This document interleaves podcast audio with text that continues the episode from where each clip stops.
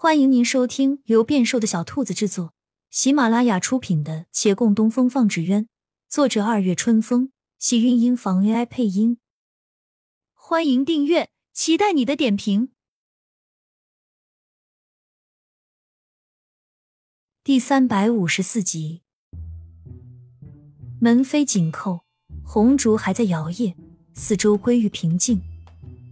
可这边房中还有多事人。拉着孟寻小声道：“我跟你说，新婚夜多半是不成的。”孟寻抬手想往他头上敲，忽然想起了他的身份，收回换成了个作揖的手势，但语气里还是隐有不悦。“关您什么事儿啊？您怎么这样肯定？为什么会不成？”新郎官不狠心，就很难成啊！你看你大师哥，像是会对你师傅狠心的人吗？孟寻沉思了一会儿，又蹙眉：“管得宽啊你！”清晨，阳光大好，皇帝已走，这长青斋突然让人觉得十分安静，十分美好。孟寻下楼的时候，已见月兰做好了早饭，四处看看，师傅还没下来，他莫名想起昨晚的话来，凑到他身边，鬼使神差的问：“你们昨晚成了没啊？”月兰立即一筷子敲了过来，管得宽啊你！他抱头后退，但见眼前人目光躲闪，嘴角不自觉勾起弧度。他顿顿脚，放下心来，这不是没问题吗？再回头看女子从楼上款款而来，已成夫妻的二人坐在一起，反而又羞涩起来，看对方一眼都会脸红，竟还不及昨天大方了。这又是什么性质？孟旭默默吃饭，暗想自己吃完赶紧走吧。窗外枝头上似乎长出了嫩绿的新芽，而京师位置偏北，却还是萧瑟的寒凉。陆凌已经回到了京师，还没到府邸。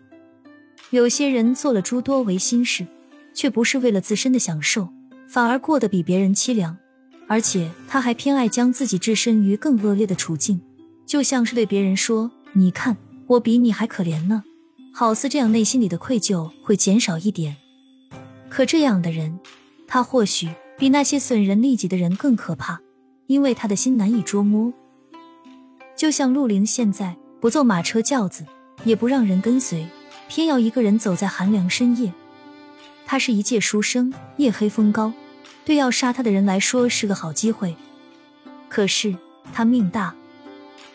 徐燕来自那日从长青斋出发，压根就没有追上他。不是他脚程慢，而是两人走的是不同的路。期间，徐燕来又走错了。这个时候，陆凌已至京师，而他还在往京师狂奔的路上。陆凌在这风寒料峭的长街上行走，脑中抹不去红烛与纱帐，帐中也该有两人的身影。那身影折磨着他，甩也甩不掉。他只能想。这一生再也不会回去见他们了，不是伤心难过，是被人窥见了最深心思的无地自容。就算那两人不知，他依旧不愿意见他们，好似不见，他就还能维持着这副清高的模样。不知不觉走到了眼熟的路口，若是往左转走上一阵儿，就是那级地楼了。在京师数年未曾路过，自打上回无意中走进去。竟好似他注定要重新出现在命中一般，频频能碰见了。但他偏转身往右走去，没走多远，忽见有一人迎面而来，步履七倒八歪，宛若醉了酒。走着走着，到他面前时，竟突然倒了。他惊愕后退一步，定定神后，打开火折子，俯身去看那人。火光照亮这人的脸，他又吓了一跳。那张脸红肿若热水烫过，眉眼皆看不清楚，只从装束上来看，应是个女子。这女子对着火光倒是认得他，用着力气将他的手一拉。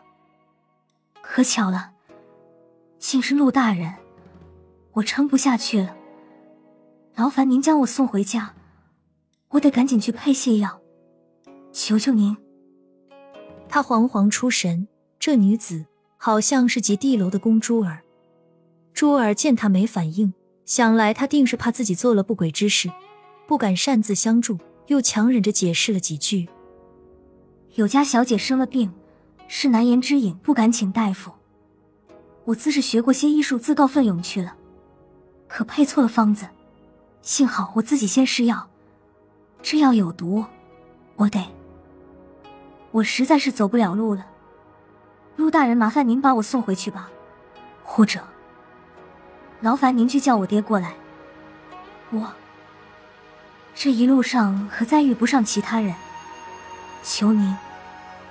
他说不下去了，躺在地上大口的喘着气，一双眼睛盯着眼前人，焦急又困惑。他为何还不动？眼前人站在他身边，袖子鼓鼓生风，那火折子已被吹熄了，他没再点。远处高宅门前有灯笼，带来些许光亮，但照在这里看不清脸，只能看见黑漆漆的人影轮廓。珠儿就看着这个黑影，眼前渐渐模糊。他好像伸手去拉了他的衣摆，但那人后退了一步，甩掉了他的手。我为什么要救你？